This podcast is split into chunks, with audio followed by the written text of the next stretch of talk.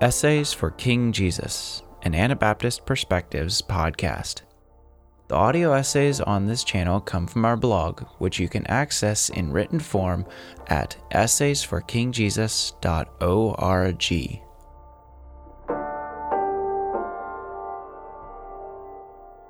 Recovery and Healing Resources for Sexual Abuse. Written by Amos Esch. Transcribed by Chester Weaver. Narrated by Benjamin Good. How does one recover from abuse? What could be a truly healing process? 1. Finding hope by facing the truth. 2. End denial and admit that abuse happened. 3. Tell one's story without minimizing the damage. The damage is great and severe. 4. The unlikely route to joy is honesty, repentance of self protection, and bold love. 5.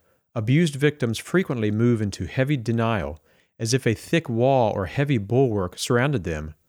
They must embrace no more isolation, no more denial, and find ways to move into honesty and openness. Psalm 23, verse 4 mentions that we can walk through the valley of the shadow of death by means of suffering but we have possibilities of meeting God at a new level when we embrace our pain and suffering.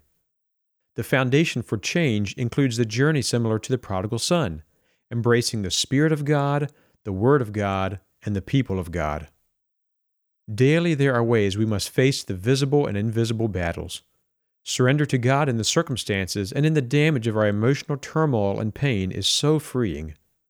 Jesus was a victim of much abuse, turmoil, and pain. He suffered unimaginable crimes against himself.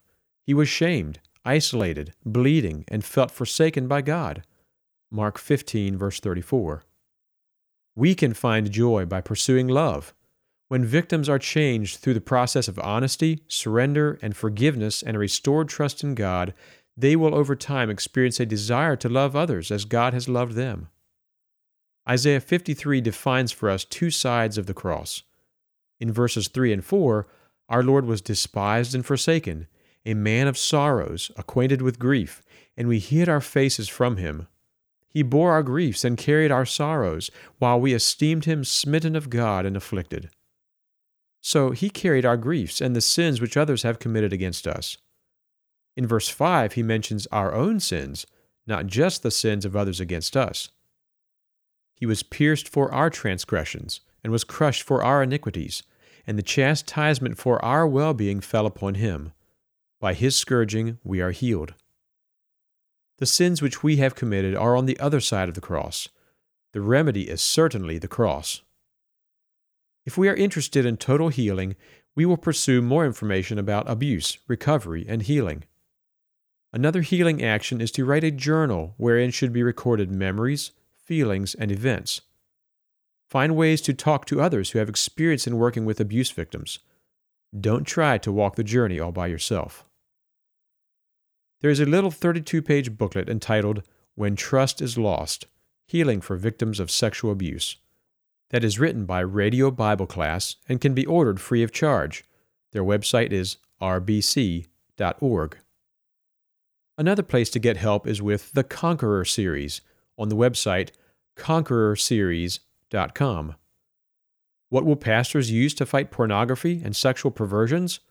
The Conqueror series can help pastors to address the problem by giving them a high quality curriculum and study guide, which can be used by leaders of small men's group meetings.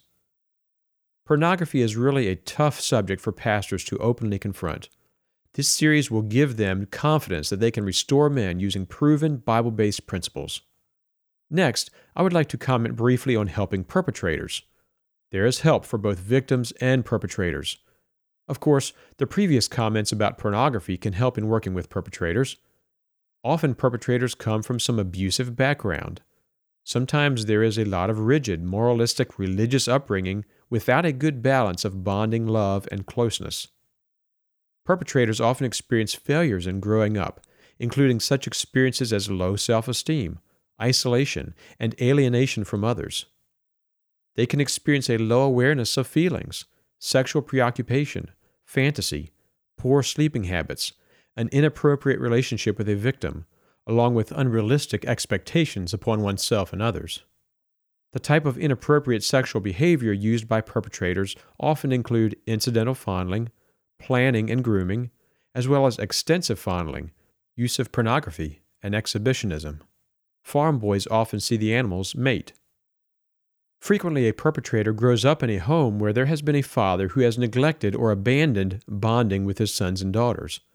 Angry fathers, abusive fathers, authoritarian fathers, arrogant fathers, and absent fathers can all encourage perpetrators.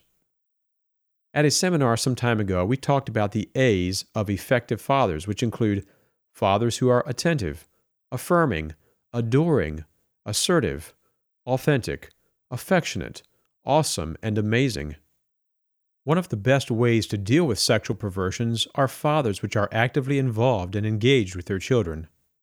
Find places and ways where you can participate in weekend seminars on parenting, father daughter, and father son relationship activities. In this article, we have attempted to define what sexual abuse is, what the Bible says about it, and what our society and laws say about it. We have looked at shame and guilt, finding joy by honesty and repentance, forgiveness and bold love, and discussed Isaiah 53, which portrays Christ bearing the sins which have been committed against us, and our own sins against God and others. Places to get help have been mentioned. We have looked at some of the details which tend to create perpetrators. Hopefully, the reader or listener can find somewhere to get help in his or her own journey of sexual purity, help for one's offspring, and help for those being ministered to.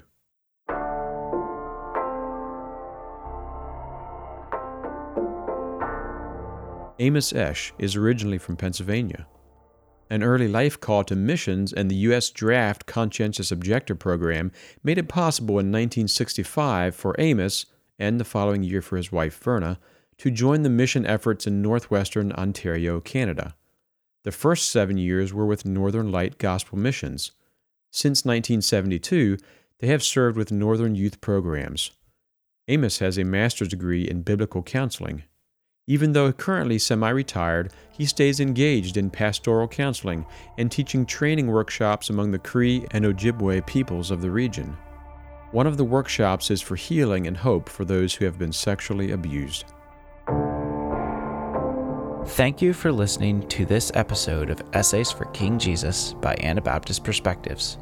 For more media resources or to support our work, visit essaysforkingjesus.org or anabaptistperspectives.org.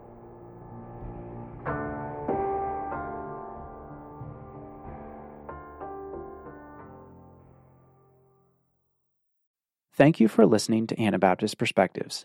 Your listening and sharing this with friends helps more people find our episodes.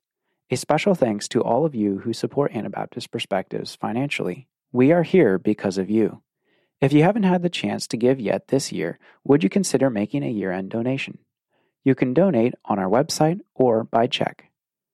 Thank you so much for listening and supporting Anabaptist Perspectives.